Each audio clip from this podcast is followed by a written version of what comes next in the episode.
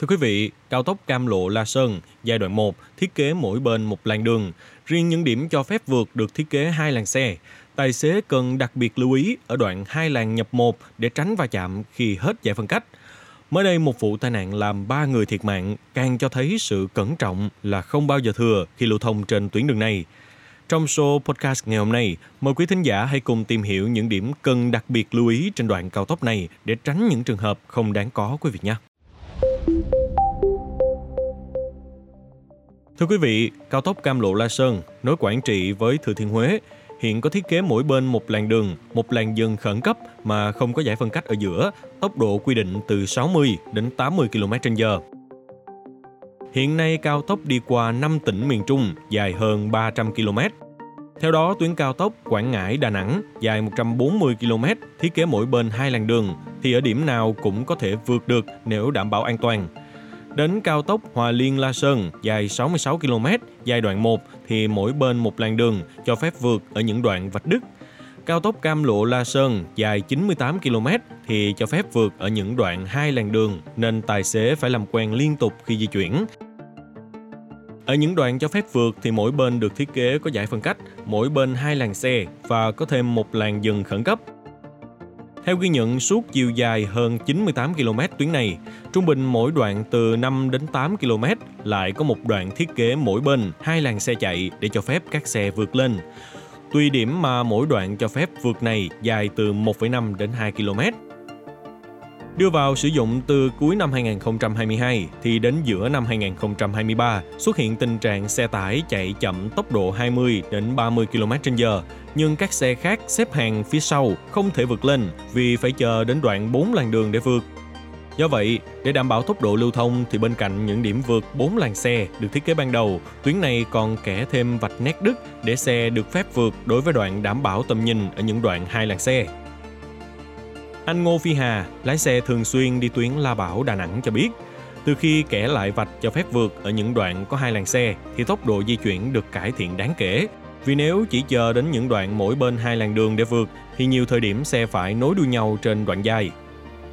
Anh Hà nói rằng tuyến đường này đi qua địa hình đồi dốc, một khi có xe tải chở nặng phía trước thì xe phía sau chỉ biết chờ đoạn cho phép vượt. Tuy vậy, do đoạn đường này chưa có hệ thống camera giám sát, ít thấy lực lượng chức năng nên cũng có nhiều tài xế vượt ẩu.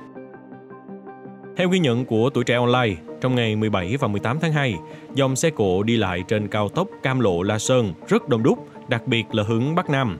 Xe cộ di chuyển chậm dưới tốc độ cho phép nên tài xế tranh thủ những đoạn cho phép vượt có thiết kế mỗi bên hai làn xe và một làn dừng khẩn cấp để bứt tốc, tách đoàn. Dù xe cộ nối thành hàng dài, nhưng nhiều lái xe khách đường dài vẫn vượt ẩu, lấn làng, bất chấp vạch nét liền, cấm vượt. Theo ghi nhận, hiện nay hệ thống biển cảnh báo trên tuyến cao tốc Cam Lộ La Sơn khá hoàn chỉnh. Suốt tuyến đường có những biển lớn thông báo cho lái xe biết khoảng cách đến đoạn đường cho phép vượt. Khi bắt đầu đoạn cho phép các xe vượt lên ở đoạn hai làn xe đều có bản thông báo. Đồng thời, cuối những đoạn đường hai làn nhập một đều có bản thông báo lớn kết thúc đoạn đường cho phép vượt xe và các vạch đường cảnh báo.